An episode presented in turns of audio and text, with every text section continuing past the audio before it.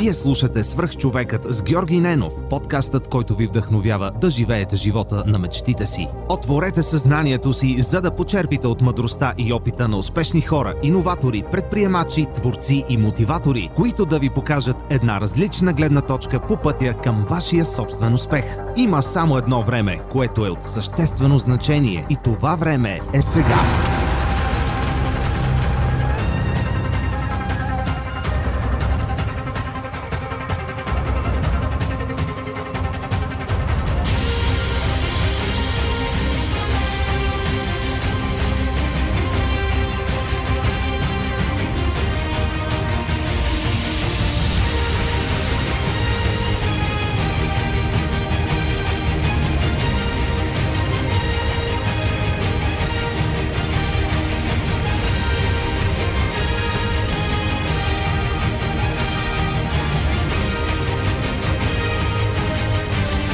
Здравейте, вие слушате Свръхчовека с Георги Ненов. Днес мой гост е Тодор Колев от Обекто. Тоше, здрасти, благодаря ти, че приема моята покана. Здрасти. Моля те, представи се на хората, които слушат Свръхчовека, и малко за себе си и малко повече за самата компания. Добре, аз съм Тодор Колев, така известен като Тодор от Обекто. Основател съм на Обекто. Така, тя самата компания е дълга история. Имаме така вече 8 години история. В момента даже не се водим компания, ние сме кооператив в момента. Има едно интересно преструктуриране при нас, което в общи линии означава, че нали имаме компания, тя ни е наистина някаква такава обвивка на дейността, която правим, но в крайна сметка важни са взаимоотношенията между истинските хора, които правим реални проекти с тях и сега всичко е малко децентрализирано при нас. Супер. А как започна историята на Тодор Колев, за да стигне до Обекто? От самото начало? Да, от твоите интереси, mm-hmm. как те сте, побутнали в правилната посока към Обекто? Да. Посоката към Обекто, дали е правилна или не?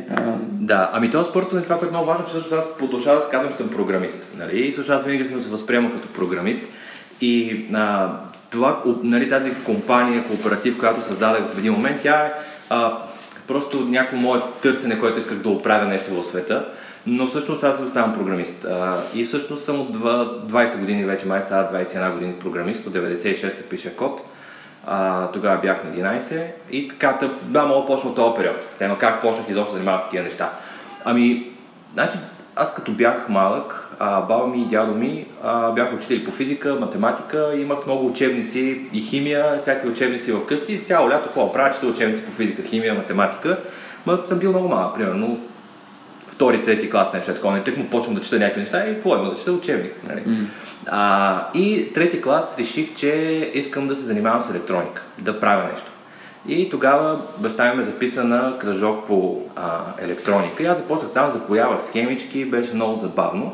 Обаче аз, трети клас, не разбирам изобщо нищо от физиката и, изпълнявам схемата по схемичка, но това не го чувствах, че го създавам, защото само изпълнявах схемичката. Тук, трябва нещо друго. И в този момент, този център там, където бяхме, имаше такъв център, където беше нарисни кръжоци и там имаше и кръжок по програмиране. И към аз пробвам на програмирането и отивам, пети клас на програмирането, като там изведнъж всичко ми светна. Вече използвах някакъв език за програмиране, който го разбирам, Basic тогава използвах. И това беше почти като английски, разбирам какво значат нещата и наистина усетих, че мога да създавам. И тогава беше някакво такова усещане за свръхсили, свръхчовек се почувствах. И си казах, ето аз мога да седна, да направя нещо и то да стане истинска програмка да се използва. Баща ми тогава работеше като полицай, бях направил една програмка, с която да си следи там контингента, видях първите неща, които вече почва да използват и усетих тази супер сила. И така, fast forward, тогава целият този период това беше в Карлово, тогава живеех в Карлово и след това видях, че има едно много яко училище, НПМГ, че имаше едно тогава вестниче Рики кандидат-гимназист и в Рики кандидат-гимназист състезанията се ги печелиха НПМГ. Викам, те са много готини и отивам в НПМГ да уча. Кандидатствах в София, идваш в София вече да уча. Да. Тук е интересно, защото аз съм роден в София, но после съм живял в Карлово, просто се върнах всъщност в един момент.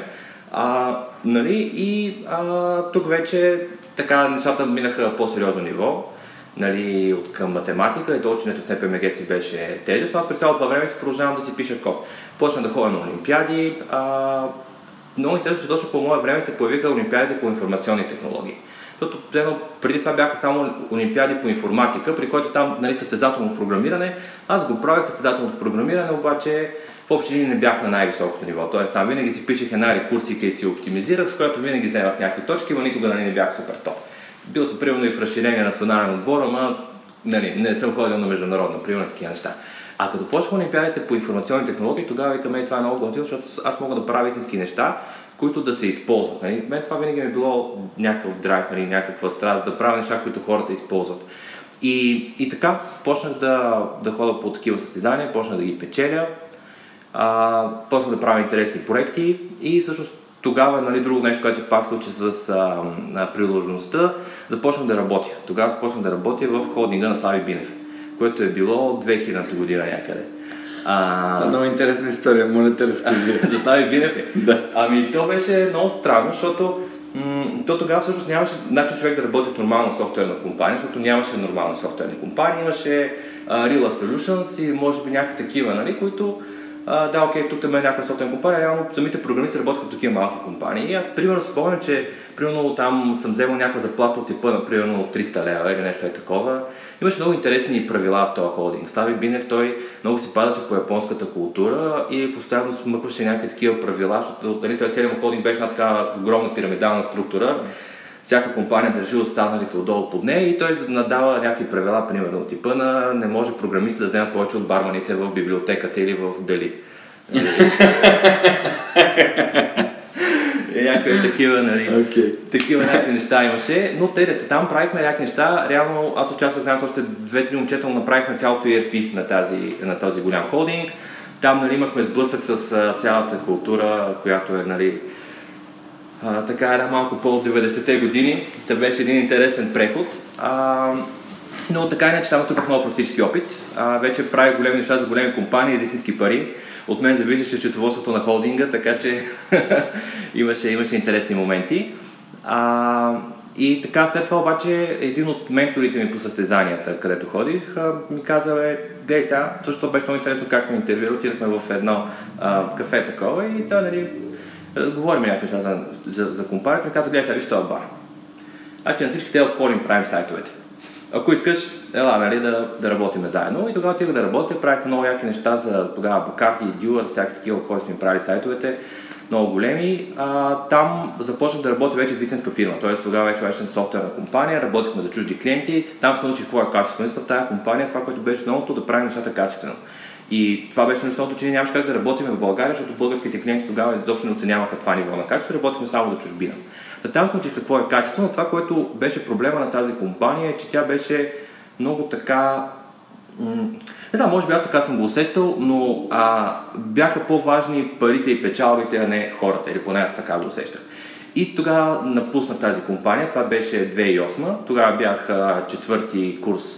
трети или четвърти курс студент, не помня точно, май беше трети. И си казах, искам да направя компания, която да са важни хората. Тогава още не беше някакси много добре рафинирано това нещо. И съответно стартирах Обекто с някаква така гола идея, хората са много важни, ще правим софтуер.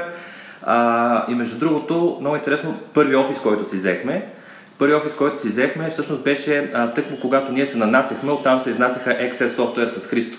Ага. Сега ще слушах твоите други, той каза това малко апартаментче, те ние минахме през същото малко апартаментче в студентски град.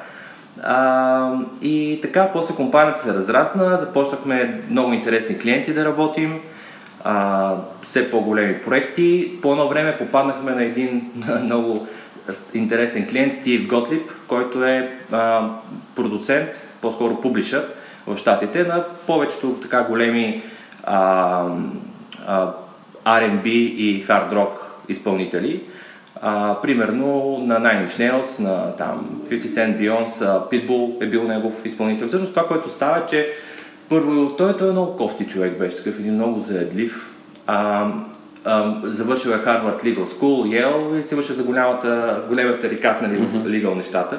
Пък се занимаваше се пак с такива публичните. С него правихме един интересен проект, но той беше много труден клиент. Постоянно гледаше как да ни прецака да свършим по-малко работа, ако може да не ни плати. Съответно, голяма степен ни използваше.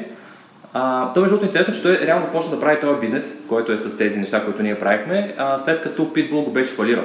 Той, неговата компания беше TVT Music, втория по големина Music Publisher в щатите след Universal, обаче след едно дело с Трент Резнър и след това с едно дело с Pitbull, му фалира компанията. Pitbull го осъжда за нещо на 150 милиона и съответно посещава две песни на него колко го обича, Трент Резнър има една песен за него колко го обича. Че все пак странен човек беше, той, този Стив, по едно време съвсем спря да ни плаща, скарахме се с него и съответно той ни остави тогава бяха $50,000 на платени фактури, което на практика това беше първия фалит на Обекто, който се получи. Излязахме от тази ситуация, компанията стъпи на крака, тръгнаха да се развиват нещата и така в един момент пак почнахме да растем. И в този момент обаче аз допуснах, не че ни бяхме трима партньора, които между всеки двама човека, пък камо ли и трима, винаги има някакви разминавания, но аз допуснах грешката да вкарам четвърти партньор, който четвърти партньор вече той така... въобще не наивно постъпих. Мисля, че това беше човек, който има един трак рекърд от така паразитни поведения и в общи линии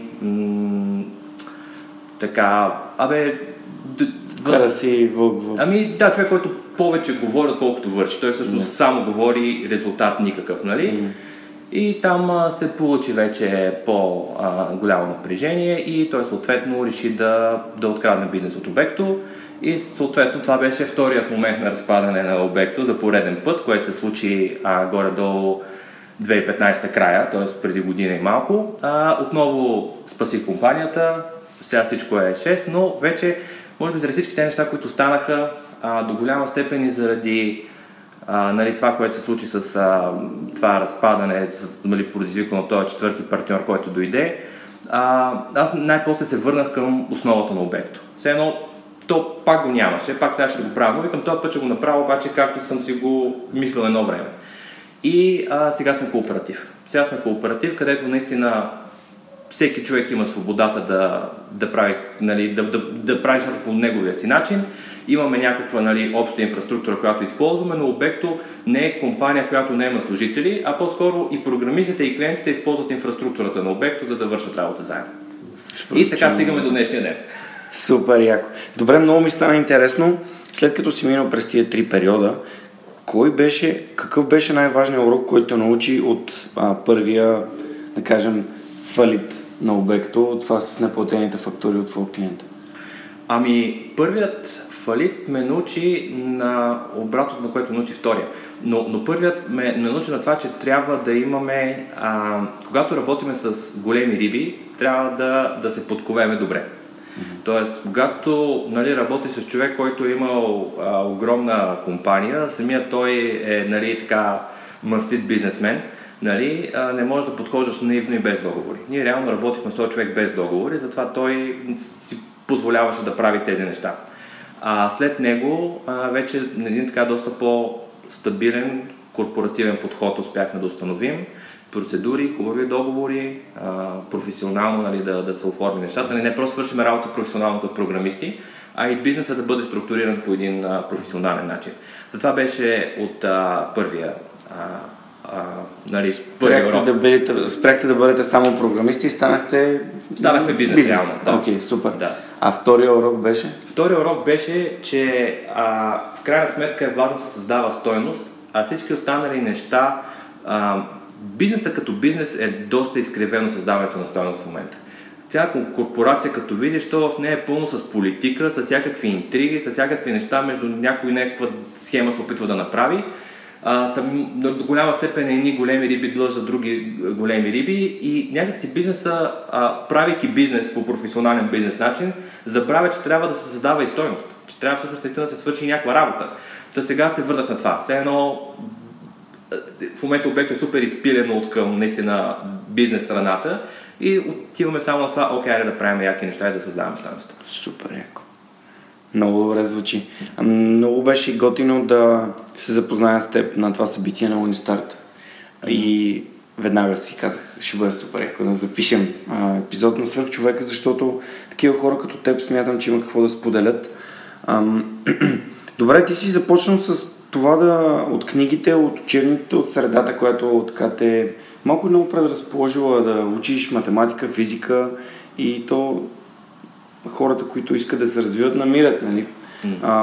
Брънката в програмирането и така нататък. Как си създаде среда от хора около теб? Или винаги си бил самичък програмист? Ами, не винаги съм имал хора около мен, всъщност. И всъщност всичко тръгна от НПМГ. Това е, нали, едно място, което... Да, сега това е малко друга история. Сега, нали, там има някакви драми около НПМГ и специалните неща, които се случват там. Искат всичко, нали, да стане еднакво, но както и да е. Всъщност в НПМГ се запознах много интересни хора. Един приятел, т.е. аз тогава идвам от Карлово, знаем точно много момче от Карлово и такива, малко в небрано лозе и по-ново време са други две момчета и казват, вие ли сте карловците? И ние сме. Играете ли StarCraft? Играем StarCraft. Айде да ходим, не играем StarCraft.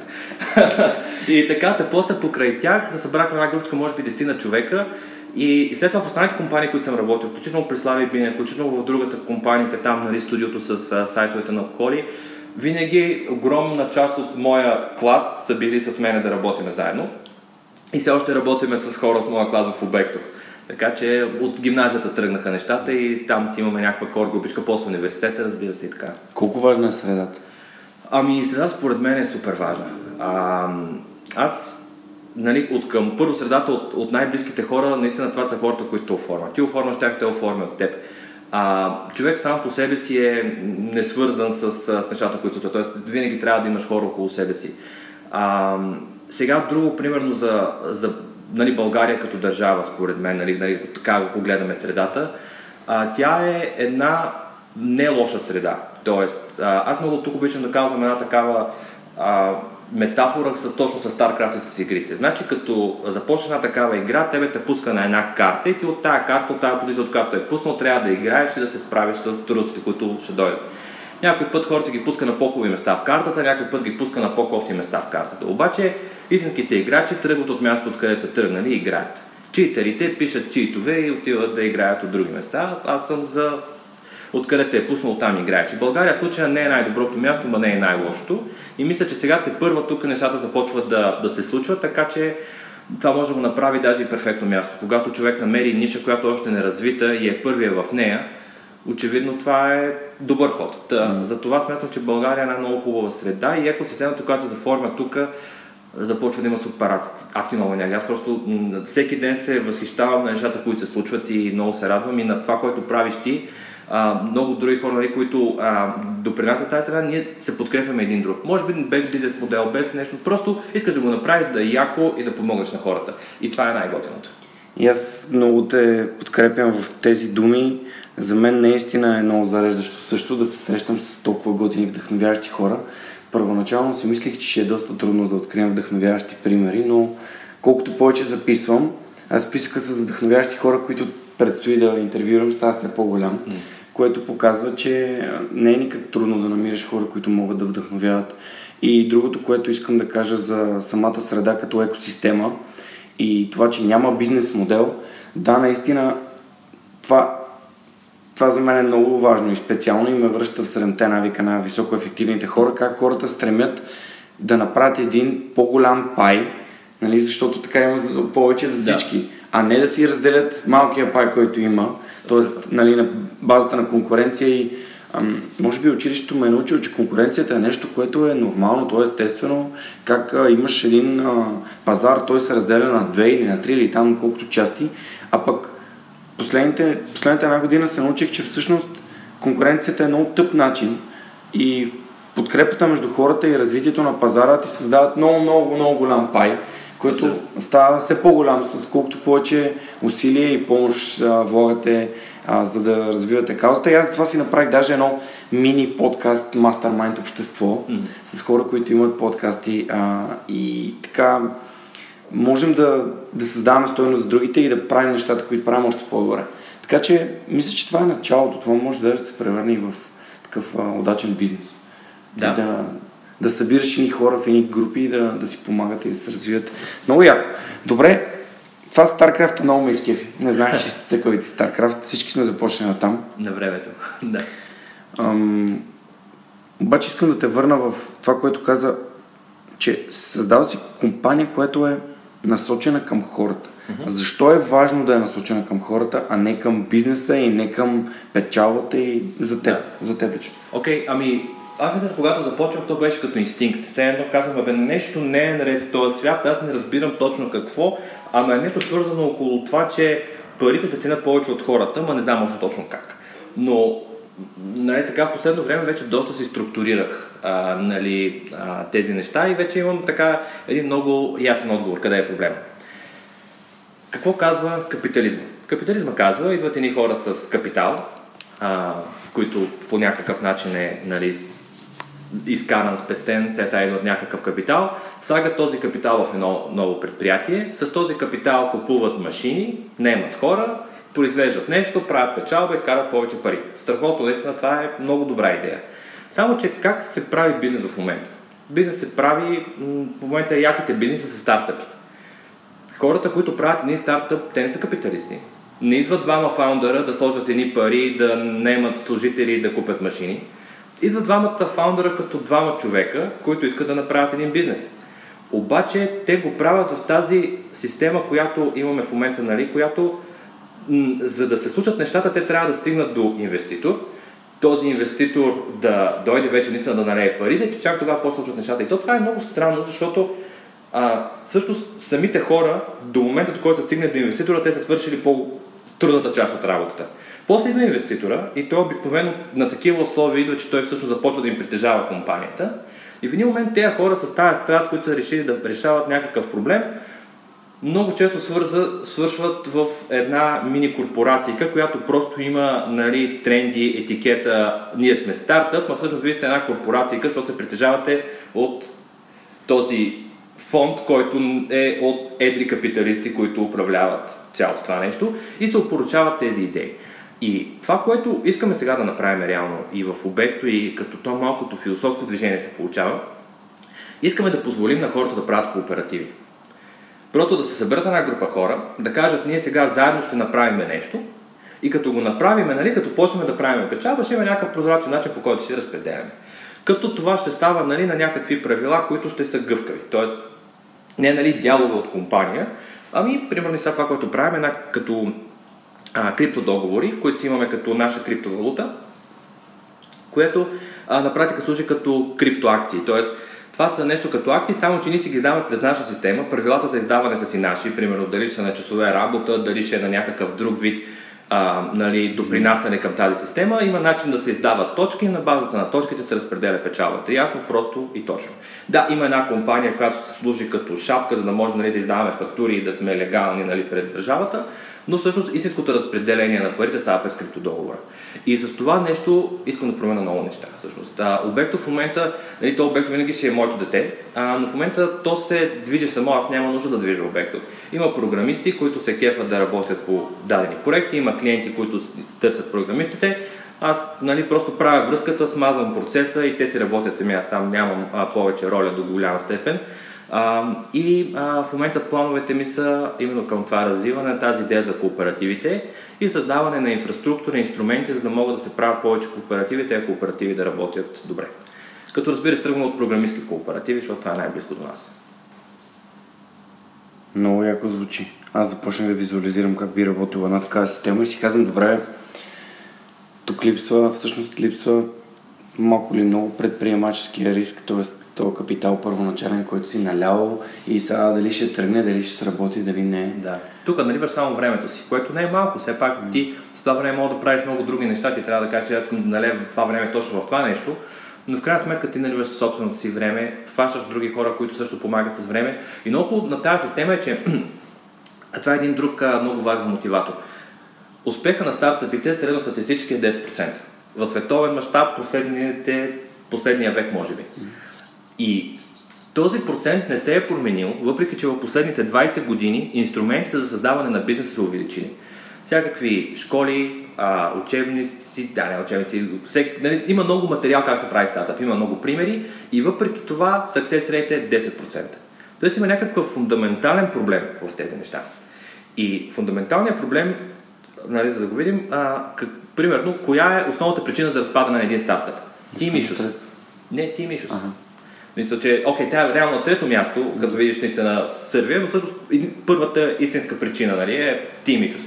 Защото получават тези Team issues? Защото сме седнали в началото, измислили сме някакво разпределение на баницата и после в някакъв момент някой казва, бе, аз трябва да вземам повече, или пък някой казва, бе, ти взе много, ма сега не вършиш толкова работа. И започва да влизат търкания в този екип. Хората почват да си губят времето с глупости, а не с това да вършат работа. Докато с нашата криптосистема на практика, първо, че правилата могат много лесно да бъдат променени, след това правилата са много гъвкави. Т.е. може да се оценяват всякакви неща. Вкарано време, докаран клиент, най-различни неща, които докарват точки и броят точки определя дела. Като всеки един ден, добавяйки се нови точки, съотношението между, нали, участниците в кооператива се променя, но е наистина на база на заслугите. И с едно такова нещо се надявам наистина да може да направим система, която да допринесе, т.е. да докара много по-малък процент търкани и разпадани на екипи. И ако успеем да дигнем success rate на стартъпите от 10 на 15%, това е толкова много генерирана стойност в икономиката, че да. Много яко. Даже ще измисли как да го геймифицирате. Да, между другото, като една малка игра, защото всъщност самият контролен панел, нали, в който си влизаш в договора, нали, си правиш, той е наистина като една такова веб интерфейсче и там са точки, да, наистина е геймифициран. Много яко. Звучи супер интересно. Добре, къде може да се намери повече информация за това? Ами, в момента е в процеса на... Т.е. всеки ден се случва нещо. Тук съвсем скоро ще започнем да го разкриваме вече така към по-голяма група хора. В момента го имплементираме в Obecto. Готови сме с криптодоговора и с контролния панел на криптодоговора. Сега довършваме последни неща по самия правен договор, който, нали, създавате общи условия на кооператива. И всичко това ще бъде open source.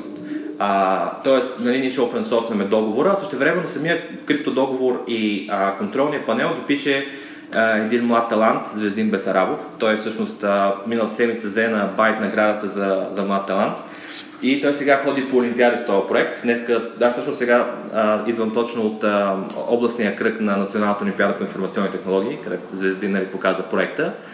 И така че, нали, вече в някакви среди се показват нещата, но още така, за да може човек да си направи наистина кооператив, може би ще ни трябва още около месец да open source не му останете неща. Един бъдещ свръхчовек ли е Звездин? Да, със сигурност. Супер, добре, значи ще разчитам на твой контакт с него. Да, ще е интересно. Добре.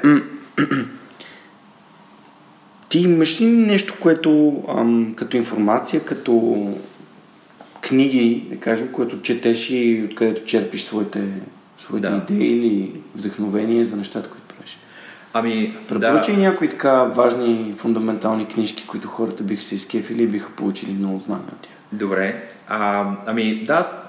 Дали само кажа, под книги имам предвид аудиокниги, лекции в YouTube, такъв тип неща, нали, хора, които човек да следи. Но, значи, първо, нали, така го говорим по различни жанрове, защото всеки жанр сега си имам нещо като любима книга. Примерно, наистина в жанра личностно развитие, 7-те навика на високо ефективните хора на Кови е наистина класика. Нещо, което наистина всеки човек според мен трябва да прочете. Защото проблемът е, че в днешната култура, гледайки човек медиите, имам предвид включително Facebook и YouTube, може да стане с много грешна представа какво означава да си добър човек, какво означава да си така интегриран човек, който наистина е истински. И те навика са, според мен, е това, което трябва всеки да знае и да може да филтрира информацията, която му идва като да, това окей, но, нали, не е правилно. Така че това е една книга. Сега вече от гледна точка на бизнес, първо да кажа, може би хората, които мене много са ми повлияли и на база на техните идеи до голяма степен са формирали и моите идеи. На първо място това е Клейтън Кристенсън, човека, който е дефинирал термина Disruptive Innovation. Това е нещо, което аз много често като ходя по най-различни места, като там жури и така нататък и гледам презентации. Много голяма група предприемачи правят стартъпи и говорят за Disruptive Innovation, без да знаят каква е дефиницията на Disruptive Innovation. Така че книгата Innovators Dilemma според мен нещо, което трябва да се прочете, нали, от всеки човек, който се занимава с бизнес, с стартъп бизнес точно. След това Рей Курцвайл. Рей Курцвайл, човекът дефинирал концепцията за експоненциално нарастващата технология и за идващата сингулярност. Реално той още 80-те години е предвидил точно в коя година горе-долу ние ще може да имаме self-driving car, всички тези неща, и всъщност неговите предвиждания се случват тенденциозно. Тоест той има една така много дълъг списък, може би 2 страници от случили се негови предвиждания. Така че Рей Курцвайл също много интересен, който ми влияе. Напоследък, нали, последните няколко месеца открих един друг човек, който се чудя защо не съм открил по-рано. Джереми Рифкин, който говори за... Той също точно за това говори, т.е. такава Zero Margin Economy. Mm-hmm. Нали, как всъщност капитализма като система се е изчерпал поради ред причини, че трябва да се състави една нова икономика, която не се базира изцяло на правене на печалба. И така, това е като, нали, хора. Сега, като конкретни книги, нали, аз даже повече, нали, като някой ме пита за книги, аз имам конкретни. Zero to One на Питър Тил, да. Силно. Lean Startup, разбира се. Тя е класика. Сега ще ми слязах от главата, имах още една-две, които препоръчвам. Да, всъщност Zero to One е доста силно. Нищо не съм я прочел, също ми записах. Да. И двете, между другото, и Zero to One и Lean Startup. Но 7-те навика съм я чел и всъщност фундацията, основата на идеята за свърхчовека идва от 7-те навика. Защото исках да създам проект, в който се работи на win-win. Mm-hmm. За всички страни. Тоест, може би винаги съм имал вярването, че ако искаш да направиш нещо, трябва да го направиш така, че той ти носи пари. А всъщност идеята ми беше да не ми носи пари, ами изначално просто да бъде от помощ за всички. Mm-hmm. За хората, това по принцип го казвам в притолка, но сега може би е удачен момент да го спомена. Идеята за свръхчовека беше, че когато аз имам определен набор от хора, които го слушат, всъщност те са моя клиент. Те получават стойност. Ние създаваме с теб, генерираме някаква стойност, знания, книги, споделяме ценна информация. Тоест, за тях е win при всички положения. Те получават нещо абсолютно на готово, то е абсолютно безплатно. За мен win е госта и отношенията и тази връзка, която създавам, което е изобщо не е малко, защото ако и до момента има над 30 човека, с които съм се срещнал покрай подкаста, всъщност това е една наистина среда от свръх хора, което на мен самия ми дава не само контакти и познанства, идеи, просто влияе по много положителен начин на моя живот като цяло. И третото е, нали, за самия гост, това е може би най-предизвикателното, как мога да бъда полезен на него, ами аз му давам трибуна да разкаже за своята идея, за своя бизнес, за своя продукт на хората, които ме слушат. Да. И това е готино. Според мен това е готино. Още повече, че самите свръхчовеци, като ме идват на гости и да си говорим, самата идея толкова много ги разпалва и толкова много генерира енергия в тях, че много от тях в последствие ми пишат, примерно следващия ден в Фейсбук казват: "Е, това са ни супер яки хора", и почва да изрежат. Този прави това и това и това, и всъщност това много ме зарежда, адски ме зарежда. Техният съпорт, подкрепата направо. Чувствам се сякаш съм започнал наистина като да правя един стартъп започвам с продукт, който изобщо не е готов, до момента, в който смятам, че нещата се случват все по-добре, а чисто хардуерно има какво още много да подобря, но това, че започнах с win-win концепцията на Covey, за мен е един от уроците, който ми показва, че решението, което съм взел, е супер вярно и няма как да сбъркам, когато работя по този начин.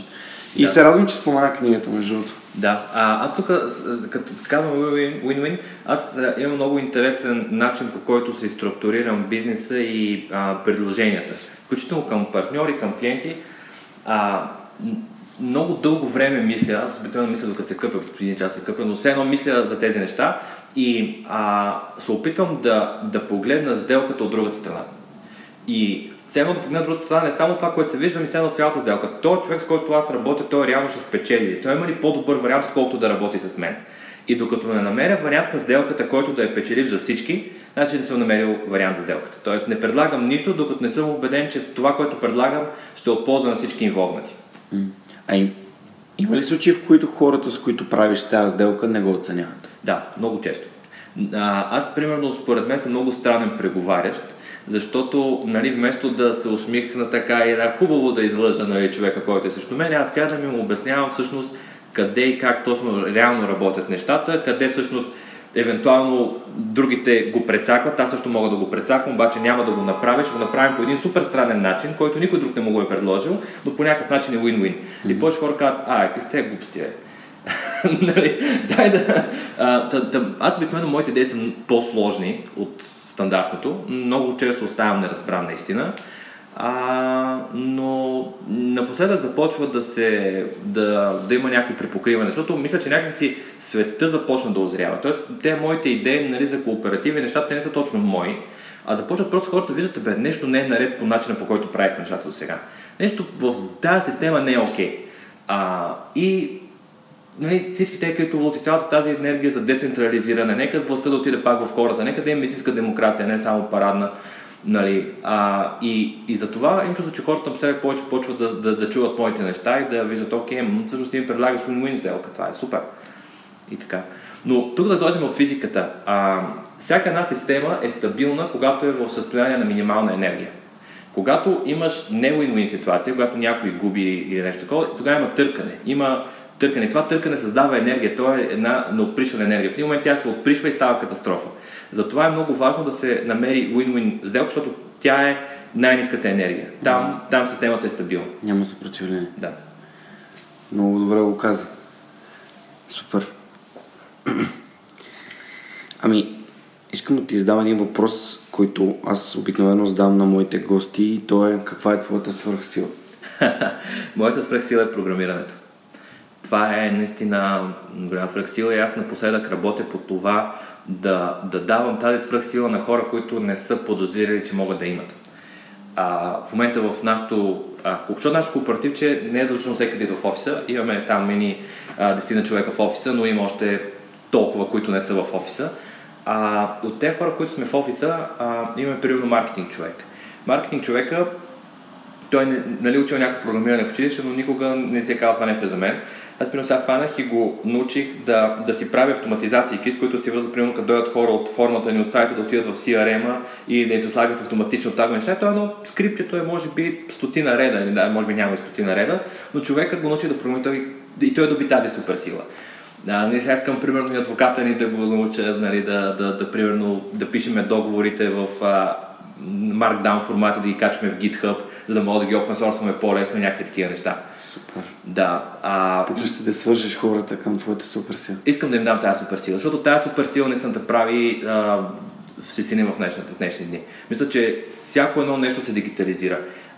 Това, че имаме компютри, телевизори, телефони, всякакви неща, това е върха на айсберга.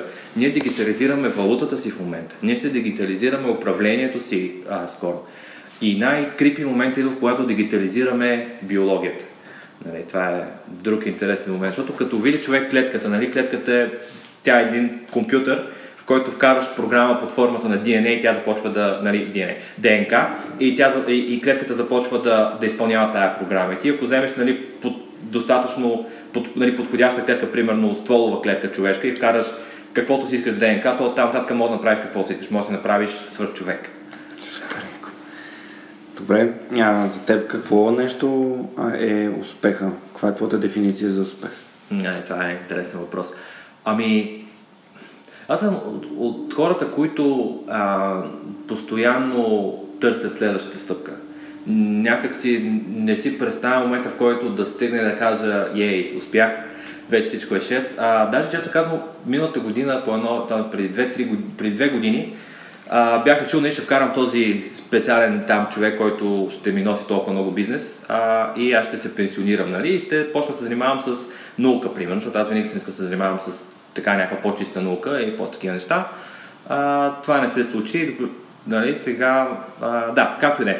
Так винаги го има този момент, нали, че търся следващото, но все едно с какво измервам правилно и неправилно, примерно. В общи линии го измервам с това на колко хора и как променям живота. Дали променям живота в положителна насока на хората около мен и на колко хора, в колко голяма степен мога да подобря живота по някакъв начин. А неуспеха? Неуспеха? Неуспеха за мен е... Аз чувствам се за провален, когато хората не ме разберат. Защото аз вътрешно винаги искам да направя добро за всички, но както ти казах, някой път хората не ме разбират. И тогава се чувствам много така тъжен. Сено не си се справил. Не съм се справил да обясня, да. Обвиняваш ли се или по-скоро си казваш, абе, какво мога да подобря, за да може други път да ме разберат? Ами, мисля, така има целият спектър на дъгата, но със сигурност се обвинявам себе си, че не съм го обяснил добре, защото не са успях да ме разберат хората. И разбира се, работя, за да мога следващия път да го обясня по-добре. В главата ми в момента изниква една аналогия към Боби Христов от 356 Lab. Познаваш ли? Mm-hmm. Да. Имам чувството, някакси вътрешно имам чувството, че ако той презентира твоите идеи, да, се получи по-добре. Неминуемо ще имате успех винаги. Просто той е, нали, при теб, това, което чувам, много интересно. Сякаш имаш много думи, много интересни и нови неща, споделяш за хората, които те не са им понятни, а пък той се опитва да направи друго. Той се опитва чрез възможно най-малко да им даде възможно най-много информация, което мен ми звучи като някаква супер синергия така на начин за търсене на решение. Аз винаги това съм, нали, това е суперсилата, която искам да имам. Суперсилата да мога да обяснявам лесно и просто нещата, които си мисля. Кармен Гало има една книга, която аз тепърва сега ще чета, да говори като на тета. Ага. Жорката Малчев ми я беше препоръчал, един мой колега също се казва Георги, ми я беше препоръчал и аз сега мисля как да чета книжки, които да развиват това, което правя в подкаст. Да. Тоест да задам по-добри въпроси, да намирам повече стойност за слушателите. Mm-hmm. Да може да ти я ползва. Да, чува съм книгата, наистина да, ще я сложа в ридинг. Да, добре. Говорихме си за успеха и за провал, говорихме си за книгите. Може би докато разкажеш за НПМГ, трябваше да те питам за образованието и за това какво мислиш за конвенционално образованието, нали? Конвенционалното, университети, училища, гимназии и съответно какво мислиш за self-learning, който те първа навлиза, всички тия Udemy курсове, Coursera и така нататък. Да, добре, това е много интересна тема. Аз имам така проекти в тази област. Добре, в общи линии аз започнах да пиша код в 5-ти клас. В 9-ти клас вече работих в компания, вземах пари за работата си и освен това учих в НПМГ. В НПМГ ние тогава бяхме със съвсем специален режим. Аз ходих на олимпиади, вземах медали, хората, които вземат медали, ходят на олимпиади, но не ги тормозят по другите неща. Другото, което е, че като цяло там имахме една система на отсъствия, която позволяваше, нали, извинение, имаш право на 15% отсъствия. И в общи линии аз училището го смятах за нещо е така между другото, нали? И дълго време споделях и концепцията, която е доста разпространена. Училището е безмислено, университетът е безмислен. След това записах Софийския, честно казвам го завърших, още не съм си взел даже дипломата, защото наистина това ми беше като нещо, окей, да, трябва да завърша Софийския, за да там, за баба и дядо да имам диплома. Нали? Но след като завърших Софийския, разбрах, че всъщност образованието много ми е дало. Аз през по-голямата част от обучението си в НПМГ бях паралелка математика, в Софийския пак математика, информатика и яко математика. Аз през това време съм програмист и правя приложен софтуер. Тоест не софтуер, който да е академичен, но приложен софтуер. И нали, примерно тук, да речем, Наков казвам и ти като си програмист, за какво ти учиш математиките, те не са ти нужни. Тази работа не съм съгласен. Според мен математиката и фундаменталните науки са нещо много важно. Защото математиката особено това е нещо като фитнес за мозъка. И примерно ти, ако си бодибилдър, ти отиваш в залата, блъскаш там, дигаш щанги и в резултат на това, което правиш там, блъскането на щангите и фитнеса, ти след това изглеждаш добре. Нали, бодибилдерите не си ходят с щанги назад-напред и да ги дигат постоянно. Ще кажеш, че това е основата на самото. Да, т.е. ти трябва да учиш математика и да решаваш задачата, да си развиеш мисленето. Не, че цял живот ще решаваш задачи. Не, няма. Но ти трябва да минеш тази стъпка, за да си тренираш мозъка, за да можеш да работи с абстрактна информация достатъчно добре. Защото идеите са абстрактни, идеите не са реални. И реални са нещата, които вече са станали. Идеите винаги са абстрактни. И затова обучението по математика и фундаментални науки според мен е изключително добро. И според мен причината България да има толкова добри инженери и да се представяме толкова добре по международни олимпиади по математика, информатика и науки, е защото ние имаме силно обучение по фундаментални науки и това не трябва да го изоставяме. Да, окей, трябва да стане малко по-практично, да, трябва да се модернизира, но ние не трябва да се оставяме обучението по фундаментални науки. Те са основата. Сега, оттам нататък вече самия начин на обучение, аз съм твърде против училището като институция. При мен работят две момчета, които са хомскулъри. Тоест, това са деца, които никога изобщо не са стъпвали в училище. Работя и с Звездини, с други хора, които ходят по олимпиади, които са минали през образователната система. Хомскулърите са на много добро ниво. Тоест, тези двете деца, те са на ниво гени. Тоест, те са наистина феноменални. Така че виждам, резултатите от двете неща. Хомскулинга е една много добра алтернатива. Едно нещо, което обичам да казвам тук е, че цялата ни образователна система в момента е обречена до голяма степен, защото капацитета за обучение е лимитиран. Ние имаме нужда от адски много програмисти, която нужда расте експоненциално. Тоест, както растат експоненциално технологии, така да нараства експоненциално нуждата от повече програмисти. Обаче, старата образователна система учи хората линейно. Защо учи хората линейно? Защото идва един човек-учител, застава пред една стая с 20 човека и започва да се прави на YouTube. И това няма как да успее, защото ти имаш bottleneck, имаш точка, в която системата не може да скалира. Колкото учители имаш, броя учители по 20, толкова хора можеш да научиш. А ние имаме експоненциална нужда да обучаваме все повече хора.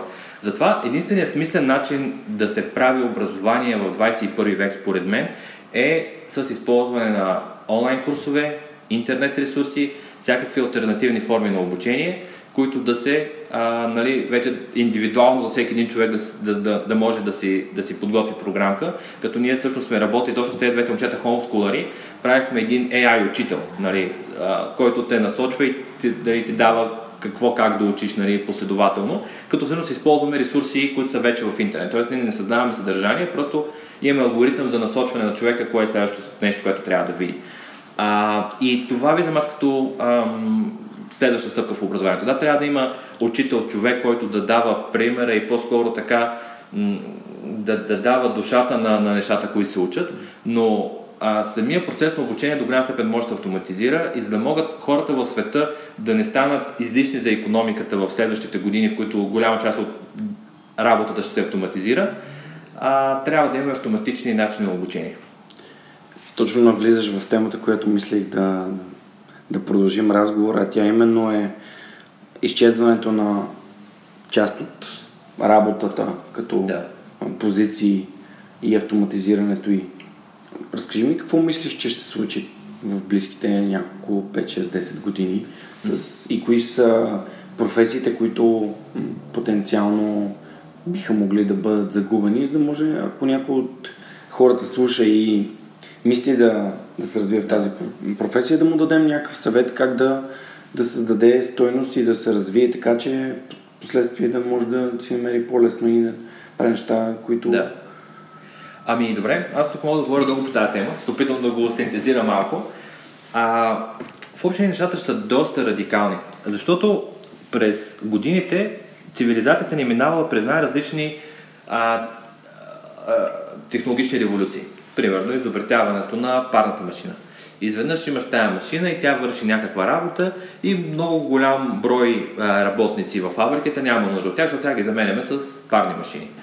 Окей, тези хора отиват да правят нещо, което е по-сложно, дигат сложността на задачите, които правят нещо друго. След това, примерно вече двигател с вътрешно горене, всякакъв, нали, петрол, ефективността се увеличава все повече, индустриални роботи, които правят нещата, и хората излизат от дейностите, които са лесни и свързани с физически труд, и отиват към все по-трудни неща, които са свързани с някакъв вид когнитивен труд.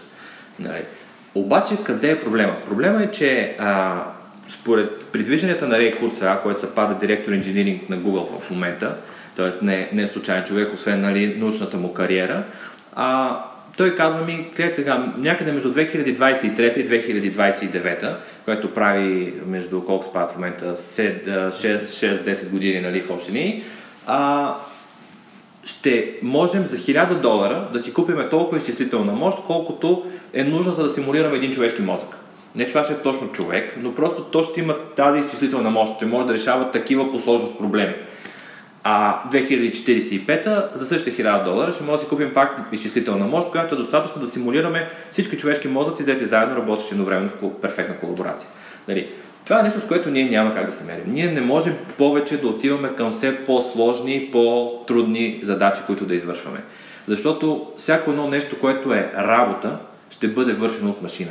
И тук е много важно да разделиме работа от занимание. Защото хората казват, аз трябва да си намеря работа. Защо? Защото живеем в един свят капиталистически, който казва така, ти трябва да работиш за някой капиталист, за да може да ти плаща заплата, за да може ти да живееш. Ако не, ставай ти капиталист, ма как да станеш капиталист от спестяване и успех. Нали? И затова в момента едно такова, хората не знаят какво се случва. Защо нещата не работят по начина, по който искаме до сега са работили? Еми затова не работят, защото изчислителната мощ на една машина за $1000 започва да конкурира един човек, който има безценна стойност. Нали? И затова, според мен, думата работа ще промени значението си в следващите 10 години. Работа вече няма да значи аз отивам някъде, за да мога да ми плащат, да изкарвам парите да живея. Най-вероятно осигуряването на минимални условия за живот ще се случва с универсален базов доход или нещо друго, което просто ще позволи цивилизацията да не се разпадне в периода на преход към новото общество. Но да. Иначе как би изглеждало това ново общество? Ами именно това, че когато хората нямат нужда да работят, те все пак имат нужда да създават стойност и да имат занимание. И тогава идват кооперативите, защото хората по естествен начин те се обединяват, за да правят някакви неща заедно. Те могат да имат универсален базов доход, могат да имат машините, които вършат цялата тая работа, но те искат да направят нещо заедно, да създадат нещо. Защото винаги, когато имаш тези машини, ти използват цялата тяхна мощ да направиш нещо друго. То може да не е уникално или твърде сложно нещо такова, но просто искаш да го направиш. И тогава идва ролята на кооперативите. Това са просто организации от хора, които правят нещо заедно и споделят съответно и печалбите, и нали, трудностите от това общо занимание. Така се представя един бъдещ свят. Свят без работа, което между другото е интересно, че думата кариера всъщност до 18-19 век е значила само галоп на кон. Не е значила нещо друго. Светът е работил и преди капитализма, светът е работил и преди корпорациите. И сигурно ще работи и след тях. Наскоро бях в една пещера в Родопите, Уховица. Се казва, не знам дали си ходил. Много красиво място. И всъщност гидът им беше казал, че пещерата се е формирала преди 3,5 милиона години. И това създаде в мен една мисъл. И си казвам, колко си жалък. На твоето съществуване е толкова жалко в сравнение с тия 3,5 милиона години. Защо се взимаш несериозно понякога? Да. И точно това е, че света го има. Ще продължи да го има, така че просто понякога наистина създаваме трудности сами за себе си и вярвайки в някакви неща, които не са life-threatening, в смисъл такъв. Да. Какво ще се случи да живееш в постоянен стрес от бъдещето, не е много окей. По-добре инвестири времето и енергията си в настоящето и това да се развиваш. Да. Добре, искам да ти задам един много така специфичен въпрос, който е свързан по-скоро с начина по който се изрази, че обичаш да се развиеш и да търсиш за теб успеха и всяко следващо стъпало. Да. И да го свържа към това, което каза, че обичаш да даваш нататък. Наскоро си говорих с някой и там в диалога се роди това, че човек всъщност има две съществени функции. Едната винаги да се развива, втората е да предаде нататък. Съгласен ли си? Ами да, да, напълно. То, не, това, като отиваме в смисъл на живота, мисля, че става прекалено дълга тема вече за края на подкаста, но наистина парите изкривяват човечността.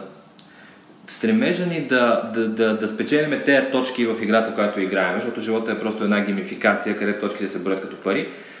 Стремежа ни да правим тези неща, изкривява всъщност истинската причина, защото да ги правим. А ние хората, ние не сме дефинирани, докато не контактуваме с други хора.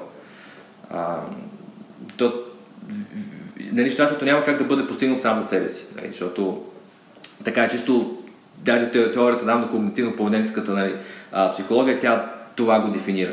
И наистина щастието е, може би, просто един сложен процес на отделяне на определени невротрансмитери и други неща в мозъка, но начинът това да се случва е, когато помагаш на другите. И може би една машина няма да има, или един друг интелект, може би няма да има същите цели в съществуването си, но ние като хора сме създадени наистина за да си помагаме и да бъдем заедно. Мислиш ли, че съвременното общество, по-специално в България, хората им е малко трудно да си искат помощ? За България? Ами не знам, аз честно казвам не обичам да дискриминирам България по някакви критерии. Просто исках да кажа, може би да уточня. Като съвременно общество, да. Да, като в момента хората, нали, подкастът е насочен изцяло към България, затова го казвам, че е България, не се опитвам да...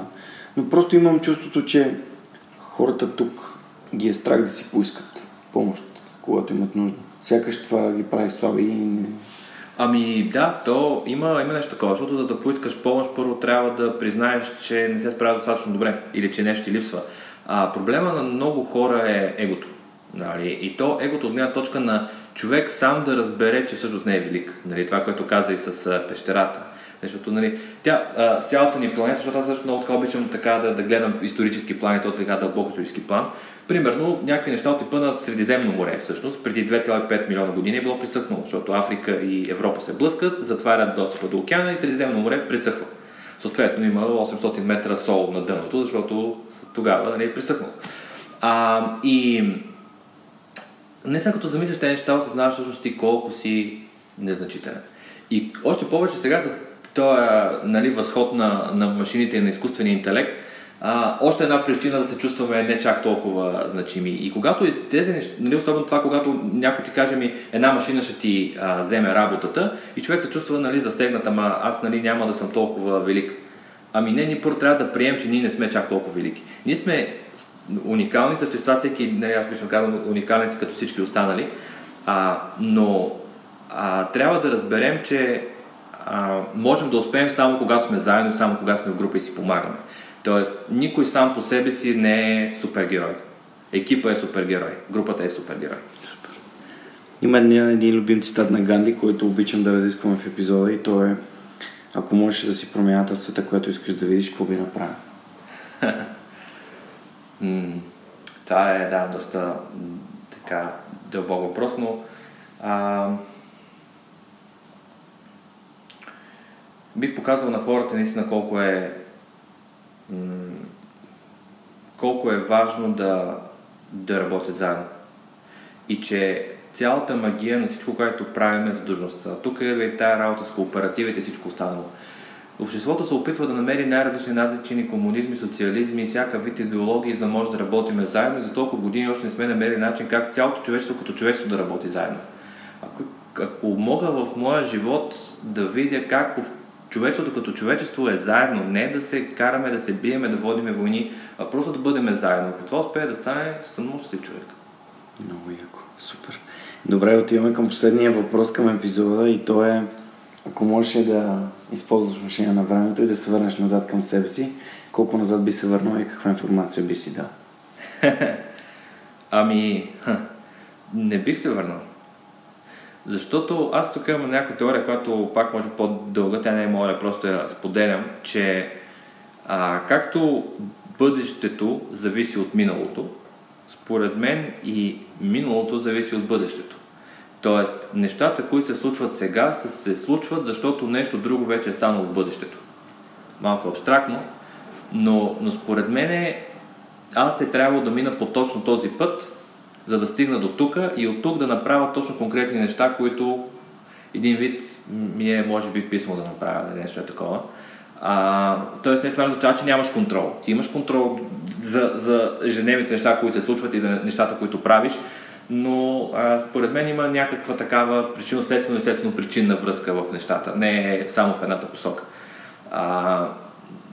И нали, има някакви физически доказателства за това, че е възможно Вселената да работи по този начин, но нали, това вече е дълга тема. А иначе много грешки съм правил, за много неща бих се върнал, но със всяка една грешка съм научил нещо и се радвам, че съм го научил. Рано или късно. Супер. Благодаря ти много, че беше мой гост. Беше супер интересно да си поговорим на тези теми. Пожелавам успех на това, което вие в Обекто правите. Всеки може да намери за вас като Google на Обекто или като да намери във Facebook. И съответно, когато вие сте готови с криптовия договор, аз ще се радвам да го споделя, ако някой има заинтересован да получи доста. Супер. Пожелавам успех на целия проект и благодаря на нашите гости, че останаха с нас. Надявам се, че разговорът е бил толкова интересен за вас също, колкото и за мен, защото научих страшно много нови неща. И ви благодаря, че използвате Свърхчовека с Георги Ненов като източник на вашето вдъхновение. До скоро!